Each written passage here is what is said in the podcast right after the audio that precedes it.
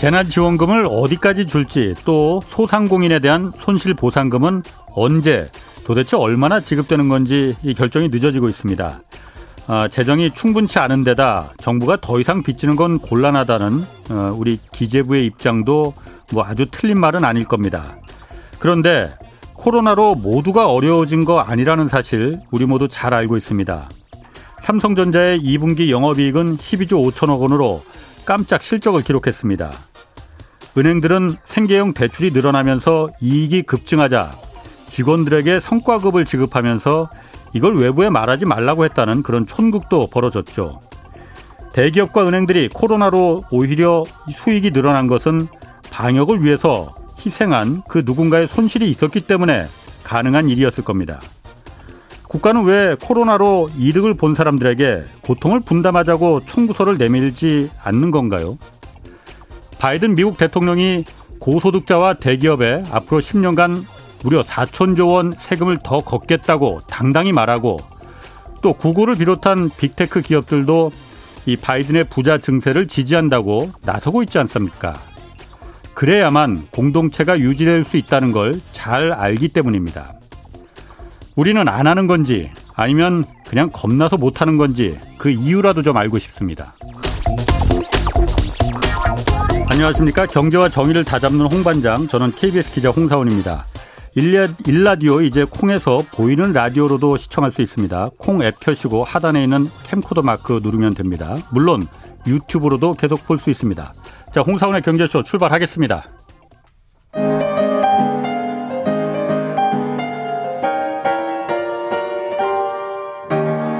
대한민국 최고의 경제 전문가와 함께합니다. 믿을 만한 정보만 쉽고 정확하게 전해드립니다. 홍사원의 경제쇼.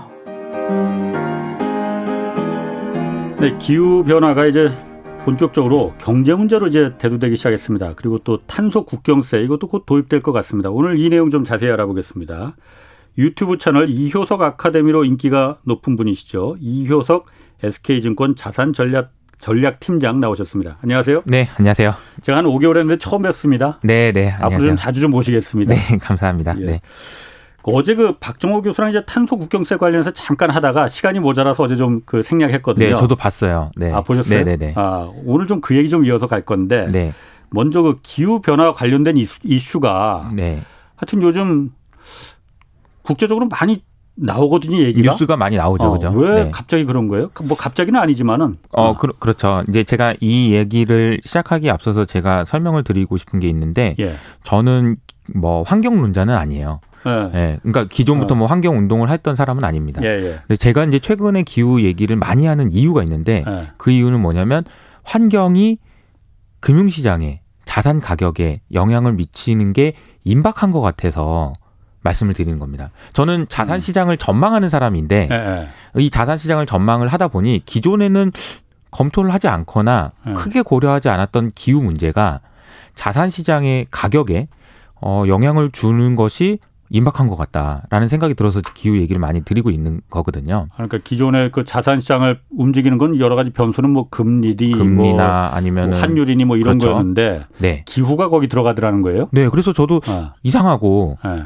처음엔 좀 이해도 안 되고 예. 아, 도대체 이 사람들이 왜 이렇게까지 얘기하나 이해가 안 됐었는데 그냥 하는 말 아니에요 그러면은? 그래서 이제 어. 제가 여러 가지로 따져보고 네. 또 기후 얘기를 하면은 많은 분들이 이제 어, 열받는다 이런 얘기를 많이 하시는데 예. 왜냐하면 기후 관련해서 그런 정책을 추진하는 곳이 유럽 중심인데 예. 뭐 속된 말로 아 유럽 니네들이 그렇지. 어 산업혁명하면서 음, 이 탄소 그렇게 해가지고 네. 지금 이 꼴을 만들어 놓고 예. 이제 와서 우리한테 그러냐 예. 이런 그 반발감 여러 가지 있거든요. 뭐 그거 당연합니다 사실. 그렇죠. 반발 맞습니다. 당연한 거예요. 그러니까 네. 근데 만약에 제가 그래서 이제 저도 느낌이 만약에 기후 위기가 뻥이거나 예. 사실이 아니라면 예. 누군가의 말처럼 예. 옛날에 뭐 그런 말이 있었어요. 그 그럼요. 트럼프 시대 때도 그런 얘기 있었고 그 이전에 내 이름을 잊어버려. 부통령 하던 분 있었어. 그 저 네. 영화 배우 닮은 그분이 어, 네네네. 아 그 클린턴 당시에 부통령 있었잖아요. 왜 엘고 네네네. 엘고 부통령이 그 거짓말일 가능성 있다 뭐 그런 어, 얘기도 했었어요. 엘고는 여전히 지금 기후 관련돼서는 어. 굉장히 활동을 열심히 하고 계신 어. 분인데 어쨌든 만약에 예. 그러니까 기후가 진짜 뻥이라면 예. 아, 그러니까 엘고가 저는, 아니고 엘고 반대쪽에 뭐, 있었던 그쵸, 그쵸. 사람이. 네. 예, 예. 근데 저는 그러면 진짜 나쁜 행동을 하는 사람이 되겠죠. 예. 어, 뭐, 무슨 옛날에 어디 앞잡이처럼 네. 저 사람들의 이익을 대변하는 사람인 것처럼 이렇게 될 겁니다. 예. 그래서 저 스스로도 이게 사실인지 아닌지를 판단하기 위해서 공부를 되게 많이 했어요. 예. 그래서 이제 제가 오늘 말씀드리고 싶은 것은 왜 기후가 자꾸 경영 경제에 끼어드냐. 예. 경제는 경제끼리 알아서 놀고 있었는데 그 얘기를 좀 오늘 좀 드려보려고 합니다. 음, 좋습니다. 그러면은 뭐 하여튼 그 본격적으로 한번 얘기를 한번 해보죠. 그러면. 네네. 가장 첫 번째가 일단 그러면은 기후가 경제에 끼어든다는 게 탄소 국경세 이걸 말하시려는 거예요. 네네. 탄소 국경세를 시작하기 앞서서 네. 지난주에 있었던 네. 아주 핫한 이슈가 있었는데 네. 그게 뭐냐면 22 그러니까 소위 말하는 우리나라 한국은행이 우리나라에 있다면 예. 유럽은 유럽을 대표하는 중앙은행인 음. ECB가 있습니다. 예. ECB에서 우리가 중앙은행에서 금리를 올리고 내리고 할 때 결정하는 거는 보통은 예. 경기가 좋으면 금리를 올리고 예. 경기가 안 좋으면 금리를 내리고 예. 뭐 물가가 오르면은 아 금리를 좀 올려서 cool down 시켜야 되겠다 이런 예. 얘기들이 나오는데 갑자기 ECB에서 중앙은행의 통화 정책을 결정하는데 앞으로 기후도 반영을 하겠다. 통화 정책에? 네. 그래서 저도 황당하더라고요. 이게 무슨 얘기지? 그러면서 이제 한참 쳐다봤습니다. 뭔 상관이 있다고? 근데 이제 ECB에서 네. 하고 있는 여러 가지 정책 중에 하나가 예. 회사채를 매입해 주는 정책이 있어요. 예. 회사채를 매입해 준다라는 얘기는 쉽게 말하면은 어떤 회사한테 돈을 빌려주는 거라고 생각할 수 있습니다. 예. 그냥 돈을 찍어서 돈을 빌려주는 거다 이렇게 음. 이해하시면 되는데 그 빌려줄 때 네. 어, 이산화탄소 배출을 많이 하는 애들한테는 예. 돈을 안 아, 빌려주거나 예. 내지는 돈을 뺏어가겠다 예. 이런 얘기를 하고 있는 거고요. 어. 그리고 ECB가 그러니까 소위 말하는 그 통화 정책 양적 완화라는 정책을 통해서 돈을 뿌려서 많이 대출을 해줬단 말이에요. 예. 그럼 대출을 해줄 때 항상 우리는 담보를 생각하죠. 예. 근데 그 담보가 기후 때문에 위태로울 수 있다라는 생각을 시작하는 거죠. 구체적으로 그것을 위험에 반영해 가지고 내가 네. 통화 정책을 결정할 때 생각하겠다. 이런 얘기를 했다는 겁니다. 근데 물론 이제 어. 전, 저, 구체적으로 어떻게 될 것인지에 대해서는 지금 이미 많은 한 3, 4년 전부터 그런 리스크를 측정하고 이런 것들은 진행이 돼 있습니다. 그래서 그런 부분들이 하나하나씩 우리가 눈으로 보게 될 가능성이 있다. 라는 말씀 먼저 좀 드립니다. 그 말씀하신 것 중에 담보가 기후 때문에 위태해질 수 있다. 이게 예를 든다면 뭐가 그럴, 자, 수 있는 거예요? 뭐 직관적으로 설명을 드리면 이런 네. 겁니다. 작년 12월 달에 예. 우리가 이탈리아의 베네치아 가 있죠. 예. 예. 베네치아가 완전히 물에 잠겼습니다. 아. 어, 그래서 이제 베네치아 이탈리아 정부에서는 예. 어떻게 하기로 결정을 했냐면 이대로 문화유산이 침수되게 놔둘 수는 없다. 예. 그래서 우리나라 돈으로 8조 원이라는 돈을 들여서 예. 어, 방벽을 쌓았습니다. 예. 해수면이 상승하는 걸 더 이상은 못, 못, 못 보겠다는 거예요. 네. 한 덩어리당 300톤짜리 뭐 한 그래서 수십 개를 쌓아서 예. 어, 해수면이 올라갈 것 같으면 이걸 방벽을 세우는 거예요.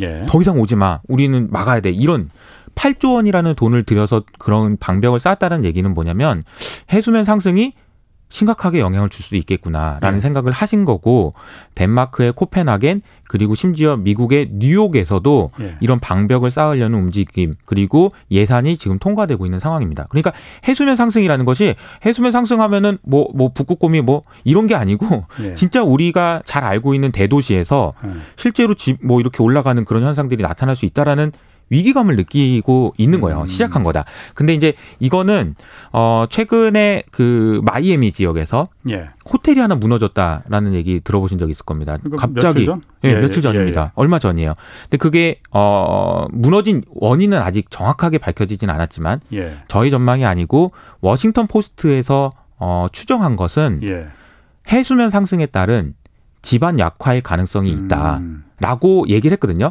그게 물론 어, 그것 때문이다라고 얘기할 수 있는, 단언할 수 있는 단계는 아니지만, 예. 제가 지금 말씀드리는 것들을 종합해 보면, 음. 야, 이게 해수면, 기후 위기 때문에 해수면이 올라가면 건물들이 무너지거나 침수되거나 이럴 수도 음. 있겠네. 음. 아까 제가 말씀드렸죠? 담보. 잘 아시는 것처럼 미국은 서부와 동부에 굉장히 많이 건물들이 있고 도시들이 예. 많죠. 예. 그 도시들이 만약에 혹시라도 이런 음. 생각을 할 수 있다는 거죠. 음. 그래서 제가 이제 보다 보면은 작년 11월 달에 어쩌면 내년에 이제 연준 의장이 되실 수도 있는 그 브레이너드라는 이사분이 있어요. 예. 그분이 얘기하신 게 아니 그 기후 위기가 잘못하면은 금융 위기급으로 확산될 수도 있고 만약에 이게 심화되면 사람들이 자산 가격을 평가할 때 갑자기 아주 갑자기 새로운 잣대를 들이댈 수도 있을 것 같다. 라는 음. 얘기를 하셨거든요. 그래서 저는 속으로 그 말을 보고 아니 뭐 저기 그래도 명망 있고 그러신 분이 뭘 또 저렇게까지 얘기하시나 뭘 또 오보를 하시나 기후 위기가 어떻게 네. 금융 위기입니까 네. 이렇게 생각을 했는데 만약에 제가 말하는 것이 현실화되는 게 중요한 게 아니고요. 예. 뭐 해수면이 올라가가지고 집안이 무너지고 이런 게 중요한 게 아니고요.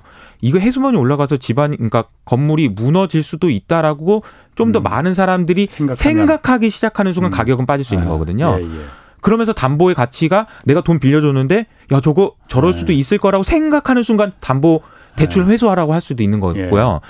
그래서 중요한 것은 음. 생각하기 전에 막아야 된다라는 거고 그렇게 하기 위해서 기후 위기를 지금 대응을 빨리 안 하면 음. 어안 되겠다라는 위기감이 지금 어 글로벌리 확산되고 있는 상황인데 음. 사실 이런 얘기가 아마 어 많이 들리 들으시진 못했을 거예요 아마 그래서 이제 그 부분을 먼저 어, 서두에 설명을 좀 드리고 시작하는 게 좋겠다. 아 그러니까 그 제가 그 부분은 참그 그, 그 이해가 되네요. 그러니까 실제로 지구 온난화로 해수면이 올라서 뭐 건물이 무너지고 뭐 북극곰이 없어지고 이거는 참 한참 먼 얘기라고 생각하고 좀 그럼요. 나나 나하고는 나 사는 동안은 상관없어 이렇게 많이들 네. 생각하거든요. 그런데 그럼요. 말씀하신 대로 아 그게 진짜 그럴 수도 있겠네. 네. 라는 생각이 들기 많은 사람들이 한 명, 두 명, 열 명, 백 명 이렇게 생각하기 시작하면은 그렇죠. 그게 바로 위기의 시작으로 다가온다 이거죠. 그럼요. 사람들이 어. 집값이 언제 빠질까요? 뭐, 뭐 바닷가에 있는 집값이 언제 빠질까요? 네. 집값 집이 무너질 때요? 아니죠.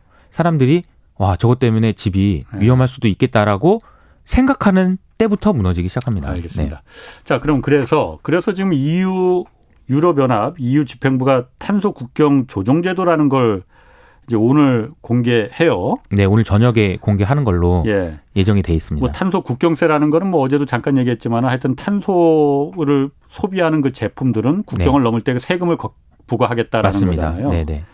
이게 일단 좀 애매하거든요. 그걸 어떻게 어떤 기준으로 그걸 부과한다는 거야? 아 맞죠. 그러니까 저희는 어. 이제 아마 이제 탄소 국경 조정세가 예. 시행이 되게 되면 우리나라는 내야 되는 입장입니다. 왜냐하면은 예. 우리나라는 세금이 없기 때문에 예. 탄소세가 없, 없기 때문에 탄소 거래제는 있지만 탄소 세금은 없습니다 지금. 예. 그러니까 세금을 내야 되는 입장이니까 어 이렇게 생각할 수 있죠. 에이 뭘 그런 걸 지네들이 뭐 규정을 만들어 봐야 예. 어떻게 우리가 피해갈 수 있겠지 아니면 예. 뭐 어떻게 할 수 있겠지라고 생각을 할 수가 있습니다. 예. 근데 반대로 생각해서 예. 이 세금을 내야 됩니다라고 얘기하는 사람 입장에서는 어떤 준비를 했을까요?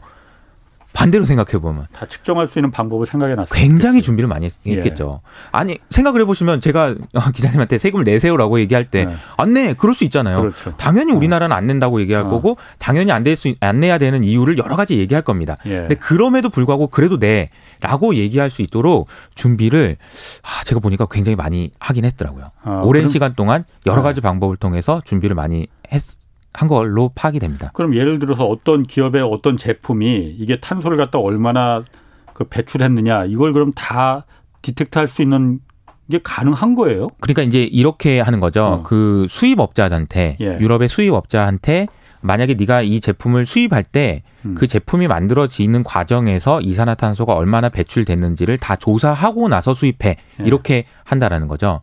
그러니까 예를 들자면 이런 아, 겁니다. 조사하고 나서 수입을 해라. 그렇죠, 그렇죠. 아. 예를 들자면 뭐 어떤 유럽에 있는 수입 업체가 예. 어 현대차를 수입하기로 했어요. 예. 현대차 어떤 제품에 예. 그러니까 뭐 특정 뭐 기업을 말해서 이해를 돕기 위함입니다. 뭐 네. 예, 예. 자동차를 이제 만들 때 너 산소 얼마나 배출했니라고 물어봅니다. 예. 그러면 현대차가 뭐 차 만들 때 뭐 그냥 그렇게 많이는 안 들었어요. 이렇게 얘기하고 통과시켜 주세요라고 하는 순간 잠깐만요. 이렇게 하는 거죠. 그 자동차 말고 자동차에 들어가는 그차 강판 있잖아. 예. 그 강판 만들 때 얼마 들어갔는지도 음. 얘기해 주세요. 음. 그거는 저희가 이제 현대제철에서 만들었는데요. 그러면 예. 현대제철이 가가지고 아 저희는 전기로입니다. 예. 예 전기로라서 별로 이산화탄소 없어요. 예. 라고 이제 통과하려고 하는데 또 잠깐만요. 예. 이렇게 하는 거죠. 아, 그 전기를 뭘로 만들었습니까? 아, 발전소에서. 네. 근데 발전소인데 석탄 발전소인 거죠. 예.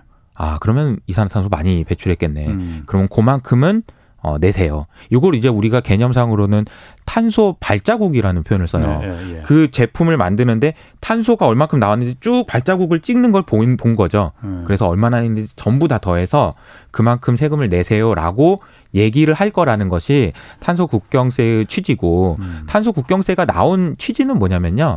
그냥 유럽 유럽 사람들이 보기에는 음, 우리는 세금을 내고 있는데 제품 예. 만들 때 예, 이산화탄소 예. 배출하는 만큼 예. 근데 쟤네들은 세금 안 내지 않냐? 예. 불리하다. 예. 형평성이 안 맞는다.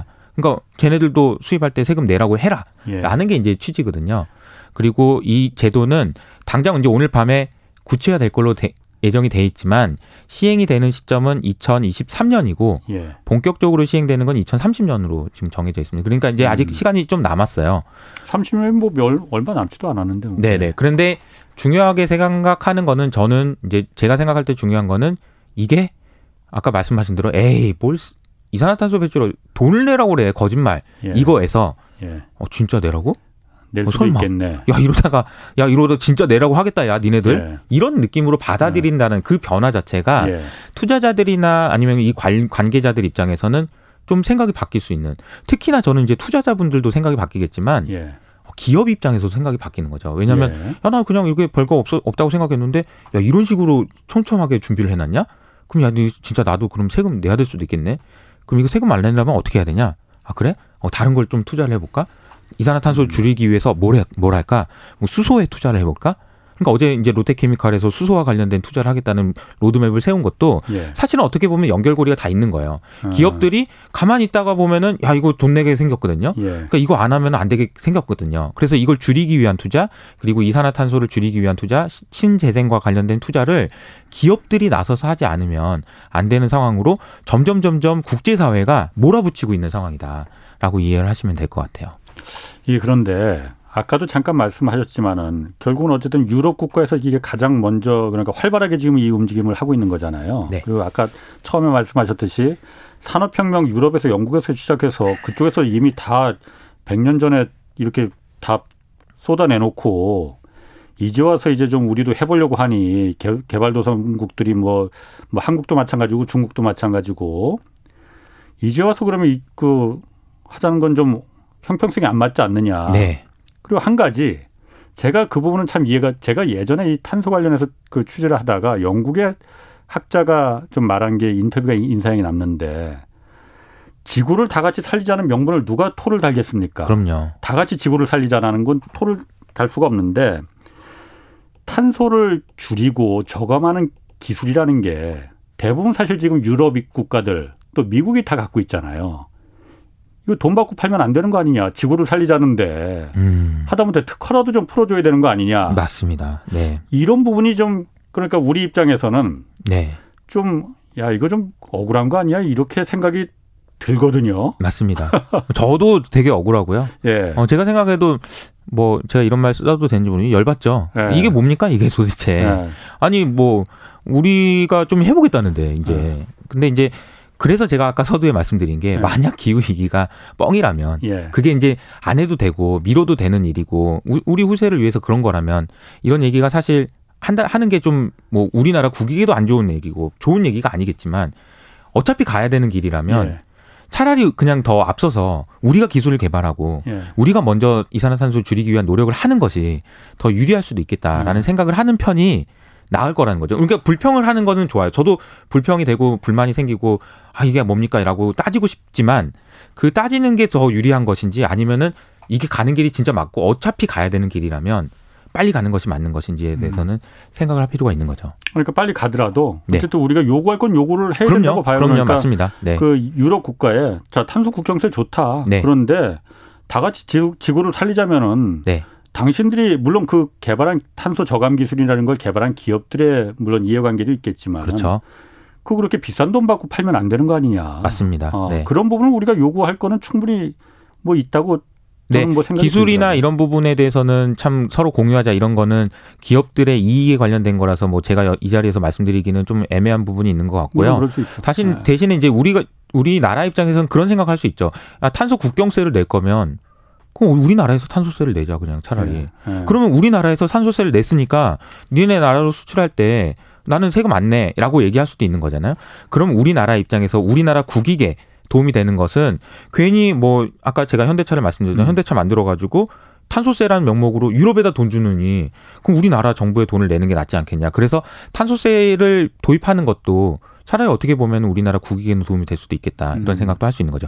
그래서 탄소 국경 조정세라는 것이 예. 이제 막 초안이 공개되는 단계고 그렇죠. 아직 네. 이제 시행되기까지는 시간이 걸리지만 유럽에서 이제 시작이 되고 어 미국이나 어 중국에서도 검토를 하겠다 뭐 내지는 뭐 이런 얘기들이 나오고 있거든요. 예. 그럼 우리가 지금 이 현상을 보면서 우리가 생각해야 될 것은 보안이 저렇게 계속 갈 것 같거든요. 음. 그러면 우리의 선택은 나쁜 놈들 나쁜 놈들 할 건지 음. 아니고 그냥 우리도 빨리 이렇게 할 건지 둘 중에 하나 결정해야 되는 거죠. 그게 뭐 당연한 거죠. 뭐, 네. 뭐 어차피 뭐 어차피 우리가 피해갈 수 없는데. 그렇죠. 그런데 지금 뭐 우리 정부는 그러니까 탄소국 경세 그 예외국으로 좀 우리는 한국은 좀 인정해 달라 이렇게 네, 네. 요청을 했다면서요. 네네. 네. 요거 요구한 거 보니까는 예외 국을 두긴 두나 봐요.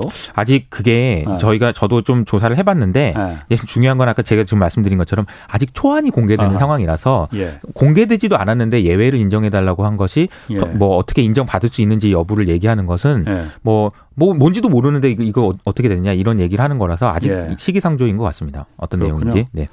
어, 지금 그 고재수님이 그 KBS 라디오도 조금씩 변화가 있네요. 보이는 라디오 정말 좋아요 하고 보내주셨습니다. TV처럼 실감, 실감이 100배 나네요. 라고 이런 문자 보내주셨습니다.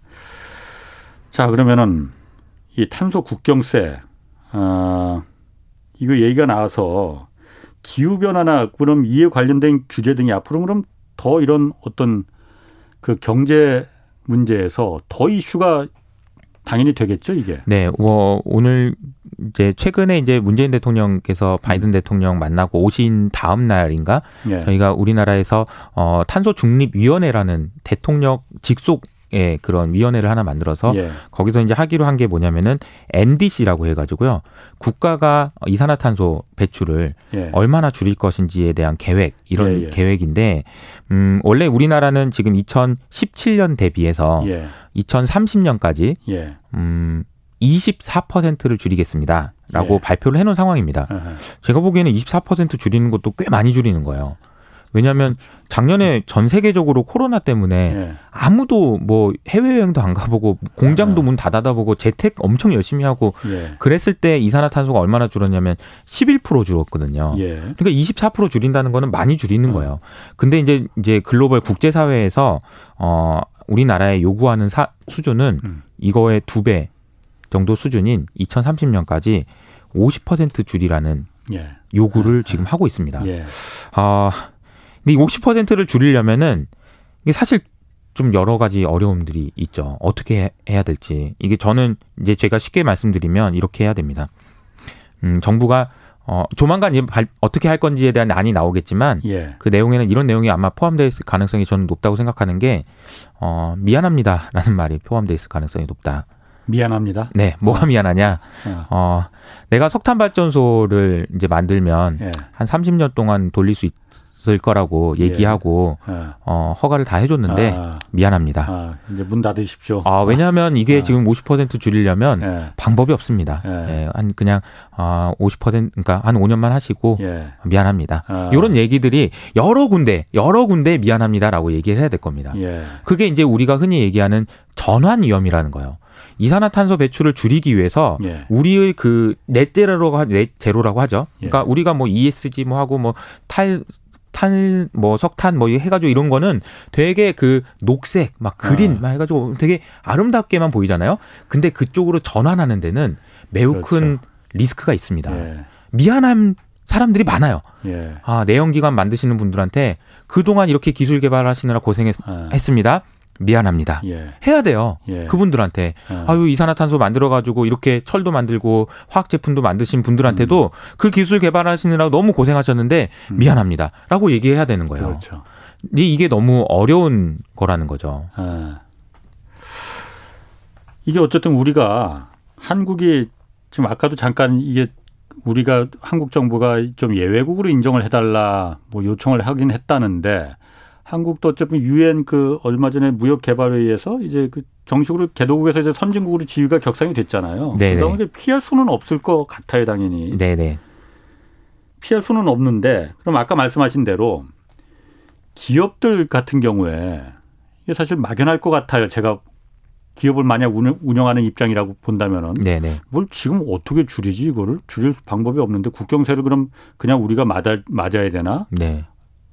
기업 입장에서는 이게 어떻게 대응을 방법을 어떻게 해야 될까요? 어, 일단은 일단은 제일 중요한 게 예. 어, 제가 볼 때 제일 중요한 거는 어떤 식으로 줄이겠다라는 계획을 발표하는 게 중요합니다. 계획을 네. 누구한테 발표를 해요? 어, 주주들한테 해야죠. 예.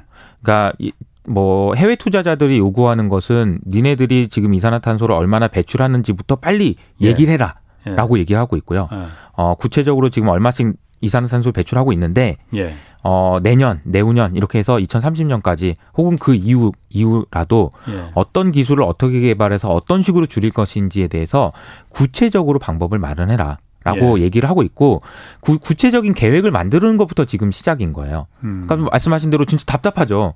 뭐 지금까지 장사 잘하고 있었는데 그러니까요. 갑자기 줄이라고 그러면 어떻게 하냐. 근데 물론 갑자기 줄이라는 건 아니에요.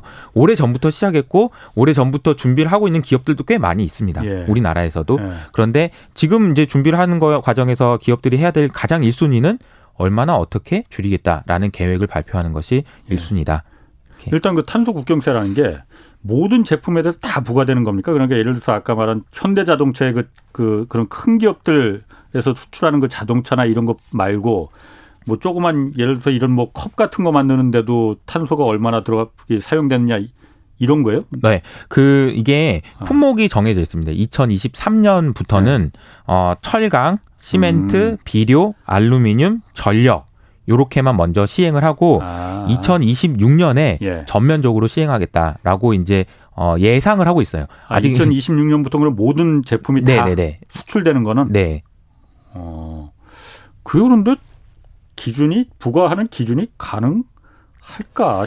그러게요. 뭐 이거는 네. 뭐 여러 가지 시행되는 과정에서 알겠습니다. 뭐 저항도 네. 있을 것 같고 예. 뭐 굉장히 많은 논란도 있을 것 같고요. 그죠? 예. 네.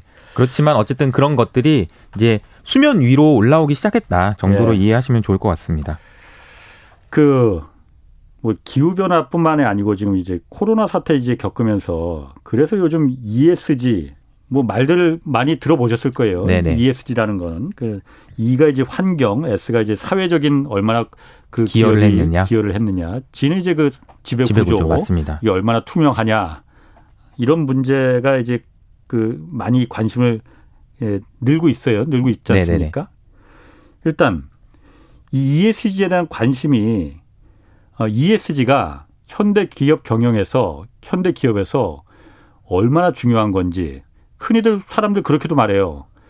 아, 환경에 밥 먹여주냐. 네. 어? 돈만 잘 벌면 되지 기업이. 맞습니다. 내가 투자한 주, 기업이 주, 주가만 올라가면 돈 많이 벌어서 주가만 올라가면 되는 거지. 환경에 밥 먹여주냐. 뭐 이런 얘기도 음. 하거든요. 그런 시대가 이제 지나간다면서요. 네네. 네. 왜 ESG가 왜 중요한 겁니까 이게? 어, 왜 중요한지는 이제 기후 위기부터 저는 시작을 해야 된다고 생각하고 제가 네. 지금 말씀드렸던 여러 가지 위기들이 결국에는 이제 지구의 그 지속 가능성, 음. 그러니까 우리가 지속적으로 지구에 살 수 있는지에 대한 고민을 하게 될 수밖에 없다. 예. 그러니 변화를 해야 되는데 그 변화하기 위해서는 뭐 여러 가지 모두가 힘을 합쳐야 될 텐데 기업들이 만약에 주주의 이익만 찾아서 음. 돈만 벌려고 한다라고 하면 이거는 누가 누가 기후를 신경 쓰겠습니까? 예. 기후 신경 쓰면 돈 들지 그냥 비용만 드는데 그렇죠.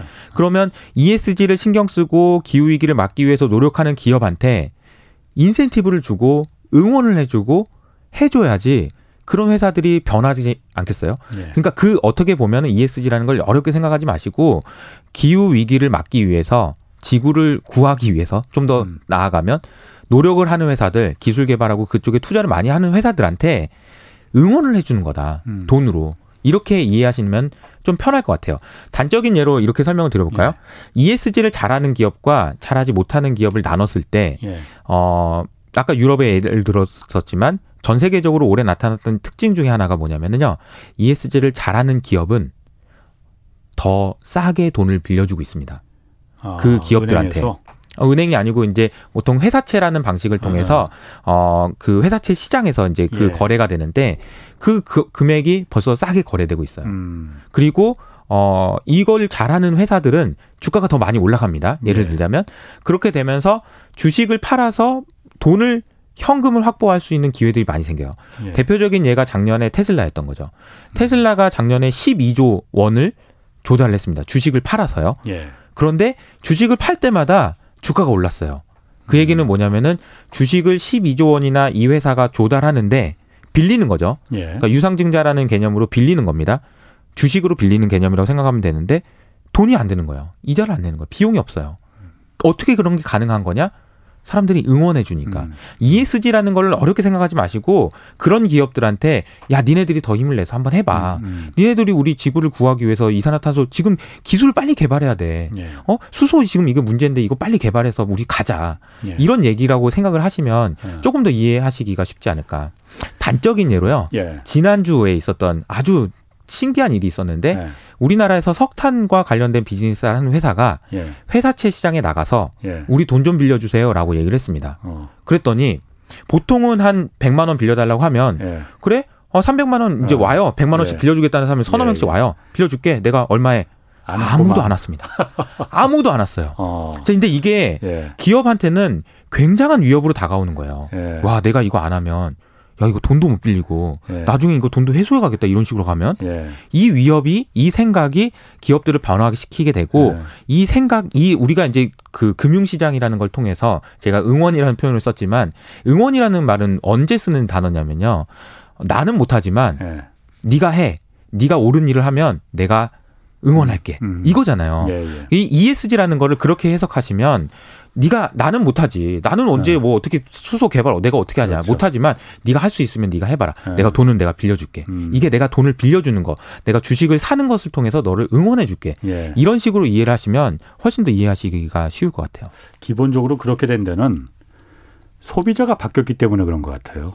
음. 일단 그 기업을 기업의 제품을 사주는 소비자들도 그렇고 그 주주들도 역시 마찬가지로 그 기업의 소비자나 마찬가지라고 볼 수 있는 거 아니에요? 맞습니다. 그 기업에 투자를 하는 거니까. 네, 네, 맞습니다. 그 사람들의 인식이 네.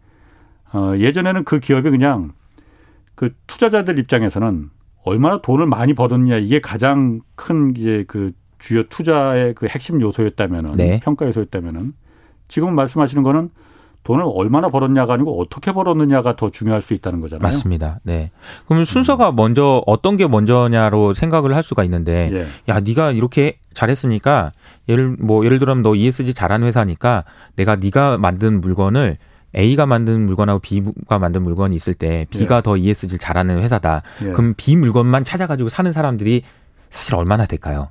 많지는 않아요, 솔직히. 예. 어떤 회사가 더 잘하는지도 알 수가 없습니다. 아. 그래서 제가 보기에는 ESG라는 개념으로 이익이 늘어난다라고 보기보다는 예. 아까 제가 말씀드린 대로 금융시장에서 먼저 돈의 흐름이 그쪽으로 이동하면서 아. 아.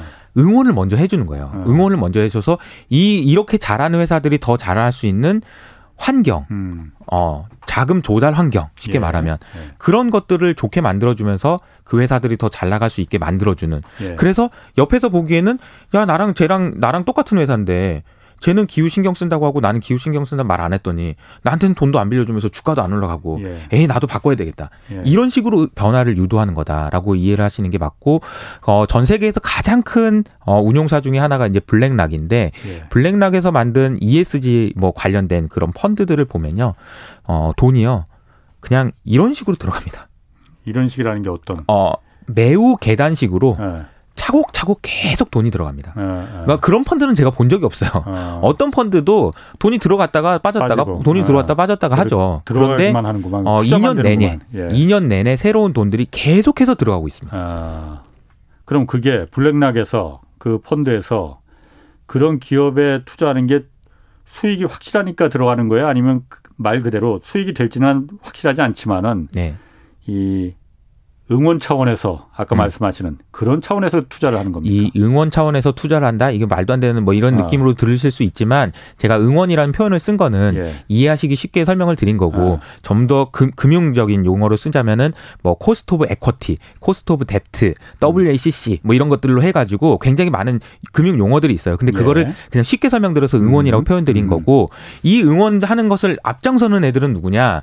연기금이죠. 예. 글로벌 연기금, 투자처 아. 그리고 이제 큰 운용사들이 앞 장서서 우리는 이걸로 가야 됩니다라고 얘기를 하고 있고 예. 그거를 이니셔티브를 끌고 나가는 거다라고 예. 이해를 하시는 게 맞는 거죠. 그러니까 음. 제가 보면은 기후와 관련돼서 여러 가지 얘기를 하다 보면은 어 일반인들은 기후에 대해서 그렇게까지 많이 신경은 안, 안 쓰세요. 왜냐하면 뭐, 뭐, 미국에서 뭐 저렇게 뭐 50도까지 올랐다고 뭐 홍합이 뭐 죽었다고 막 그런 네. 한들 네. 사실 하늘을 이렇게 보면은 맑거든요. 네. 맑고. 그리고 뭐 기, 뭐 그렇다고 뭐 더운 날도 있고 뭐, 네. 뭐 비가 많이 와서 홍수도 나고 하지만 어, 그러다 보면 또 하늘을 보면 예, 또 예. 괜찮아요. 그래서 잊어버리십니다. 네. 어. 그래서 일반인들은 그런 것에 대한 인식이 아직도 여전히 예. 많이 낮다 상대적으로. 예. 그래서 어, 잘 알고 있는 어 그런 그 뭐 지도층에서 그 끌고 가는 그런 그림이라고 이해하시는 게 맞다. 그렇군요. 그럼 외국은 그렇고 국내에서는 지금 국내 자본시장에 계시니까 네. 우리나라도 자본시장이 지금 그런 쪽으로 ESG에 대해서 좀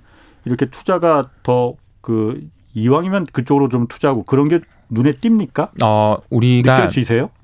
많이 느껴지고요. 네. 뭐 제가 이제 뭐 이거는 뭐 방송 용어인지 모르겠지만 저희 이제 증권회사 있잖아요. 예. 그러니까 증권회사에 계속 이제 ESG와 관련된 뭐 이것 좀 공부해 보시고 저것 좀 해보세요 하는 게 이제 운용사들, 예. 어, 펀드를 만드는 운용사들이 예. 하고요. 이 펀드를 만드는 운용사들은 왜 그걸 하냐면 저기 그 전주에 있는 어떤 기관이 있습니다.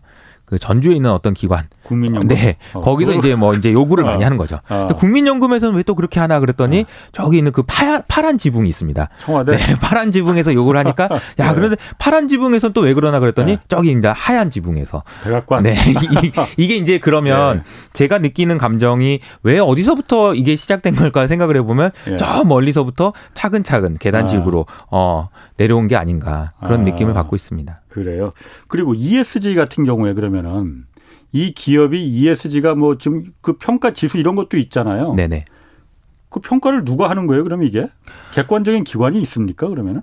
이제 막 시작되는 상황이고 네. 그러다 보니까 객관적인 기관이 아직은 우리나라에서 어, 이 기관이 하는 게 맞고 이 기관이 하는 걸 따라가야 됩니다라고 얘기하기에는 아직은 부족한 것 같아요. 그리고 음. 그 정보 평가하는 기관들에 대해서 아직 신뢰도가 높진 않은 상황인 것 같고요. 예. 이제 시작인 것 같습니다. 평가는 그래서 아 이게 평가가 제대로 되는 게 맞습니까?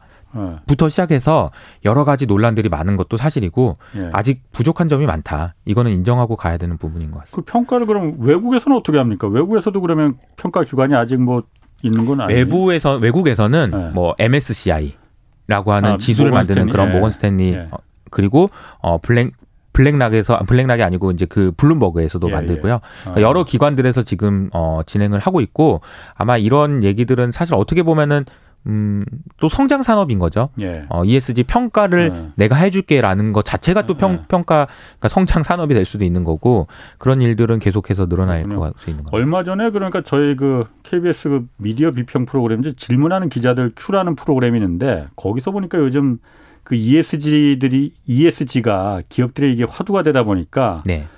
경제 신문들이 이걸 갖고 장사를 많이 또 한다고 아, 하더라고요. 그럼요. 그래서 이거 갖고 무슨 뭐 컨설팅 해주고 우리가 높게 그 평가를 해줄게 뭐 이런 이런 식으로 해서 돈을 맞습니다. 뜯어간다고 이게 뭐든지 어. 악마는 디테일에 있다고 예. 제가 지금 지금까지 말씀드린 얘기는 거대 담론이고 예. 사실 기후가 어떻고 뭐 큰 흐름이 이렇다라는 얘기고 사실 그 각론으로 들어갔을 때는 예. 정말 수많은 그 green washing이라고 하거든요.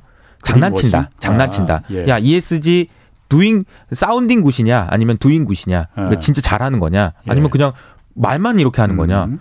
뭐 어떤 기업은 뭐 플라스틱이 아니고 친환경으로 썼어요라고 포장을 잘 했는데 뜯어보니까 플라스틱이야. 예. 이런 회사들도 있고 너무나도 많은 green washing이 있어요. 근데 예. 그런 것들을 걸러내는 것도 앞으로 우리가 꼭 해야 되는 숙제 중에 하나가 아닐까 그렇게 생각합니다. 그렇군요. 그럼 아직까지 그러니까 객관적인 ESG에 대해서 평가를 이렇게 누가 해주고 객관성이 딱 담보된 그런 거는 없는 거군요. 그렇죠. 아직은. 네. 그런데 어. 그럼에도 불구하고 그 ESG라는 관념이 네. 여러분들이 이제 투자를 하실 때 네. 기업의 이익을 추정하는 것만큼이나 네. 다시 말하면 삼성전자 이익이 어 2분기 때 12.3조가 나왔는데 그걸 3분기 때 얼마가 나올까를 추정하는 것만큼이나 예, 예. 이 삼성전자의 ESG가 예. 각각 어떻게 변화할 것인지를 추정하시고 변화를 음. 예측하시는 것도 투자에 도움이 될 거다 이렇게 말씀을 드릴 수 있는 거죠. 그렇겠네요. 네. 그 책을 하나 내셨어요. 나는 당신이 주식 공부를 시작했으면 좋겠습니다. 왜? 왜 주식 공부를 시작하면 좋겠다고 이런 책을 내실 거예요? 저는 이제 자산 가격을 전망하는 입장인데요. 예. 어, 제가 오늘 기후 얘기를 많이 들었던 이유는 예. 기후가 자산 가격에 영향을 줄 수 있는 날이 어, 조만간 올 것 같다라는 말씀을 이제 강력하게 드린 거고 예. 어, 자산 가격이 상승하고 있잖아요. 지금도 예. 여전히.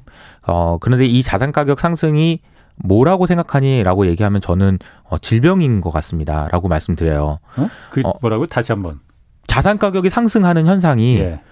어떻게 이해하면 되는 거니라고 네. 얘기하시면 저는 질병인 것 같습니다. 질병? 어, 이건 병입니다. 자산 가격 상승하는 게? 네. 왜냐하면 네. 어 아니야 뭐 주가 오르면은 어, 주식 들고 있는 사람이 좋은데 왜 그래? 이렇게 그렇죠. 얘기하실 수 있는. 예, 예. 난너 주식 투자하라면서 뭐 또 질병이야 이렇게 그러니까. 얘기할 수 있는데 예. 이렇게 예를 들어볼게요. 예. 제가 어 얼마 전에 본 그 뭐 광고 영상 중에 하나가 어 젊은 남녀가 예. 부동산에서 나오는 장면부터 시작하는 광고 영상이 있어요. 예. 그두 분이 나오면서 그 남자분이 이렇게 얘기한 겁니다. 멋쩍은 표정을 지으면서 예. 어, 생각보다 너무 비싸다. 예. 결혼을 앞두고 있는 것 같아요. 예. 여자분이 이제 이렇게 쳐다보고 아무 말씀도 안 하시다가 그냥 오늘은 그냥 집에 가자. 근데 그 말의 의미가 무슨 말인지 이해하시잖아요. 예, 저도 이제 10년 아. 결혼 10주년이거든요. 예. 10년 전에 딱 그랬어요. 예. 제가 우리 와이프한테 아, 어떡하지? 우리 예. 와이프 그냥 집에 가자고 그랬습니다. 예. 그럼 펑펑 울었어요. 예. 왜냐면 현실이 이런 거였어? 아니 나는 이렇게 살았는데 결혼하려고 내가 무슨 잘못을 한 거야? 도대체? 질병이에요. 어. 자산 가격이 이렇게 계속 올라가는 거는 정말 질병입니다. 근데 제가 설명드리는 거는 너무나도 안타깝지만 이 병이 예. 이 병의 원인이 치유되기가 너무 어려워서 예. 이 병이 계속될 것 같아요. 예. 그러니 어떡합니까? 주식 투자를 하시고 주식 투자를 하시는데 공부를 안 하고 하시면 너무 당할 수 있으니 예. 주식 공부를 하시자 이렇게 얘기를 드리는 음. 거고 제 부제가 뭐였냐면은 보이지 않는 세상에서 투자하는 법이었어요. 음. 보이지 않는 세상이라는 얘기는 뭐냐면 오늘 제가 기후 얘기를 하면서 예. 기후와 관련된 얘기는 어떤 식으로 기업의 평가가 되고 어떤 식으로 영향을 줄지 안 보입니다. 그리고 무형자산 우리가 자주 얘기하는 무형자산 플랫폼 이런 것들도 예. 안 보입니다. 예. 그런데 보이지 않는 세상이 주는 영향이 앞으로 더 커질 것 같아요. 음. 그래서 그렇게 세, 그런 세상이 바뀔 때 어떻게 투자하는 것이 현명한 투자인지 예. 생각하시는 게 너무 중요할 것 같다. 그래서 그 부분에 대해서 되게 집중적으로 많이 다룬 그런 책의 내용입니다. 무형자산에 그러니까 투자를 하는 게 앞으로 중요하다. 네. 그러니까 잠깐 얘기를 해주셨 예를 들어주셨지만은 그 앞으로 플랫폼이나 이런 형태가 산업에 전반적으로 자리 잡을 테고 네. 이런 부분에 대해서 좀 투자를 하는 게 어, 유리하다라는 네. 얘기 지금 얘기 그 얘기시잖아요. 맞습니다. 조금 더 구체적으로 좀 그그 그 재밌는데 좀 저는 얘기를, 네. 네. 이제 저는 어 미국의 빅테크들이 예. 어이 이 시대에 지금 현재 상황에서 가장 안전한 자산이라고 생각하고요.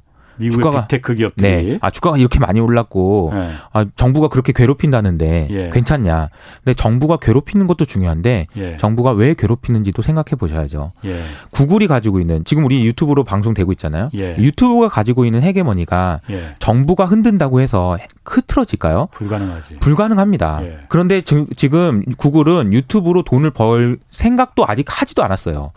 5년 10년 후에 이걸로 돈을 정말 많이 벌 겁니다. 왜냐하면 유 튜브라는 플랫폼에 종속됩니다. 사용자도 그렇고 소비자도 그렇고 그리고 광고주도 그렇고요. 예. 모든 사람들이 유튜브에 굉장히 종속될 거고요. 종속된다는 얘기는 뭐냐 뭐라 뭐냐면은 유튜브에서 돈 내러 가면 혹은 내가 지금 주고 있는 돈 줄인다고 하더라도 아무런 얘기를 할 수 없습니다. 예. 근데 그거를 알고 있는 거예요. 구글은. 예. 그래서 그냥 아 내가 아, 이 정도 그 양 이렇게 돈 세금 더 낼게.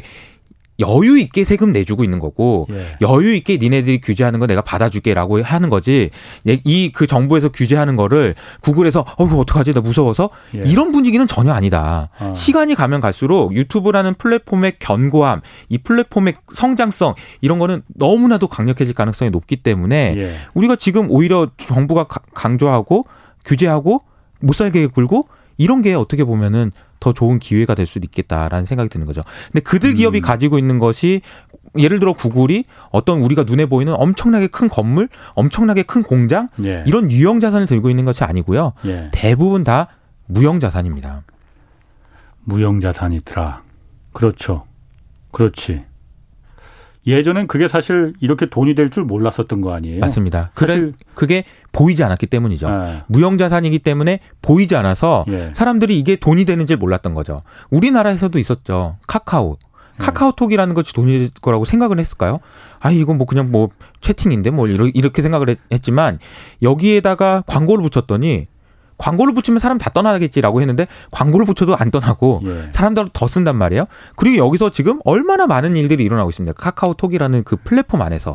근데 그 플랫폼 안에서 일어나는 수많은 일들은 과거에는 없었던 새로운 일들이에요. 예. 를 들어서 제가 오늘 친구를 맺은다면 생일날 그냥 선물 주는 거 이런 건 음. 없었던 일입니다. 그렇죠. 그런 일들이 지금 벌어지고 있고 보이지 않는 세상에서 일어나는 일들이 앞으로도 더 큰 부가가치를 창출할 가능성이 매우 높으니 예. 그런 관련된 기업에 투자를 하시는 것이 좋을 것 같다. 음. 어. 그러니까 그런데 사실 그게 뭐 지금 약간 좀 벗어난 얘기인지도 모르겠지만은 아까 유튜브가 사실 그게 한 몇 년 전 유튜브 유튜브가 한 10년 됐나요? 네. 뭐 그때만 해도 네. 저희도 어차피 미디어 쪽에 종사하는 사람들이다 보니까 맞습니다. 야 구글이 저걸 뭐 돈이 된다고 저 영상을 전 세계 저 영상들을 다 저장하려면은 데이터 센터만 해도 엄청날 텐데 그 투자비를 어떻게 다 감당하고 저 무슨 뻘짓이지 이렇게 생각을 했었거든요. 맞아요. 근데 지금 보면은 모든 미디어들이 다 불, 유튜브로 다 블랙홀처럼 빨아들이고 있잖아요. 그리고 정말 정말 그렇죠. 네. 완전히 여기 종속이 안 될 벗어나고 싶어도 벗어날 수가 없는 게 된 거야. 맞습니다. 지금. 어. 우리 공영 방송인데 지금 유튜브 하고 있잖아요. 아 그러니까요. 네. 거의 벗어날 수가 없게끔 지금 막 돼버렸거든요. 맞습니다. 이거를 그러면은 그런 해안을 앞으로 그럼 이런 기업들이 이런 플랫폼이 이런 서비스가 또 나타날 거다라는 네. 걸 그런 책 지으셨 쓰셨으니까 네. 어떻게 할 수 있습니까? 너무 어려운 어, 질문인가? 근데 저는 그냥 그 지금까지 잘해왔던 기업이 더 잘할 거라고 생각하시는 게 어, 확률이 높다. 예. 이렇게 설명드려요. 예. 구글이 지금까지 잘했잖아요. 예. 근데 그 잘할 수 있었던 이유가 말씀하신 대로 야, 투자비가 저렇게 많이 들 텐데 저런 걸 할 수 있겠냐? 예. 라고 할 때 제일 중요한 건 돈이죠. 예. 투자하고 기다릴 수 있는 그런 돈, 예. 여유. 이런 것들이 있을 수 있는 이유는 얘네들이 다른 데서 돈을 많이 벌기 때문에 그렇 고요. 애플이 그렇게 뭐 제품을 싼 제품도 만들고 테슬라가 그렇게 그 전기차를 싸게 만들 수 있는 이유도 음. 나중에 돈 벌 것을 확보해 놓았기 때문에 그런 게 가능한 거거든요. 근데 예. 그렇게 생각을 해보시면 지금까지 잘했던 큰 애들이 어, 앞으로도 잘할 가능성이 높다라는 측면 하나랑 두 번째는 음, 시간이란 개념이에요. 5년 전에만 해도 유튜브가 이렇게 될지 몰랐죠. 그렇죠. 그리고 지금은 그럼 5년 후는 어떻게 될까요? 예. 5년 후에 유튜브는 어떤 모습일까요? 이런 걸 생각을 해보면 시간이 갈수록 우리가 유형 자산은요. 시간이 갈수록 가치가 떨어진다라고 보죠. 건물은 20년 있으면 가치가 없는 걸로 감가상각을 하잖아요. 예. 무형자산, 특히나 모든 무형자산은 아니고요. 어, 좋은 것으로 평가되는 무형자산의 가치는 음. 시간이 갈수록 올라갑니다. 오히려. 왜냐하면 음. 그것을 만드는 것이 점점 점점 어려워지기 때문이에요. 이 유튜브라는 플랫폼을 5년 후에 만들려면 얼마나 들까요? 지금 만든다면 얼마가 될 거요? 당연히 5년 후에 만들려면 훨씬 더 많은 비용이 들 겁니다. 음. 가치가 그만큼 커진다라는 얘기죠. 예. 아 오늘 참 그 그런 그런 insight를 좀 어, 좀 가졌으면 좋겠는데. 네. 그 사실 뭐 그런 게 어, 그런 게 힘드니까는 뭐 그 투자라는 게 그 그만큼 힘들 테, 힘든 걸 테고. 네, 네. 자, 그럼 어쨌든 지금 그 증권사에 계시니까 증권사 자산전략팀장이시지 않습니까? 네. 어, 당장 지금 그 엊그제 뉴스 나온 게 미국 지금 소비자 물가가 맞습니다. 또 네. 꽁충 뛰었잖아요. 5.4% 물론 높을 거라고는 예상을 했는데 네네. 높은 게 문제가 아니고 예상보다 훨씬 지금 계속 높게 나온다는 게 문제잖아요. 맞습니다. 6월 달만 해도 한 5.5% 아래로 좀 나올 거다라고 했는데 또 높았단 말이야.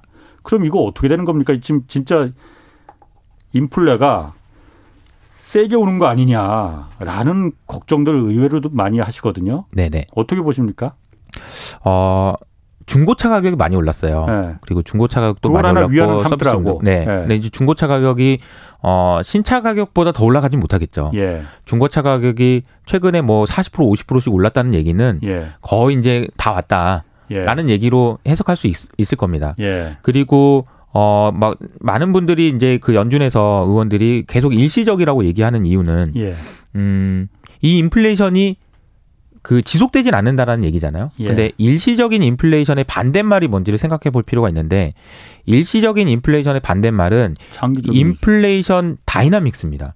물론 장기적 어. 아니면 지속적 뭐 이런 예. 표현도 쓸수 있지만 인플레이션 dynamics라는 표현이라고 파월 의장이 계속 얘기를 했었거든요. dynamics 이 dynamics라는 것을 이해를 하시려면 어. 이 인플레이션이 가격이 계속 오르는 거예요. 예. 자, 가격이 오르는 거를 보고 사람들이 생각하는 거예요. 예. 아, 가격이 계속 오르겠다. 네. 그리고 그 생각을 행동으로 옮겨서 네. 내일 살 걸 오늘 사는 겁니다. 네. 그럼 어떻게 될까요? 가격이 또 오르는 거죠. 그게 인플레지. 그럼 가격이 오르면 또 네. 생각하는 거죠. 내년에 네. 또 오르겠네. 예. 그럼 또 행동하는 거죠. 요게 반복적으로 진행될 때, 음.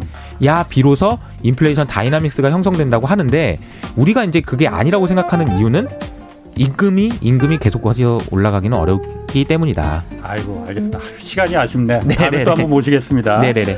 지금까지 이효석 SK 자산전략팀장 함께했습니다. 지금까지 오늘 여기까지 하겠고요. 경제와 정의를 다잡는 홍사훈의 경제쇼였습니다.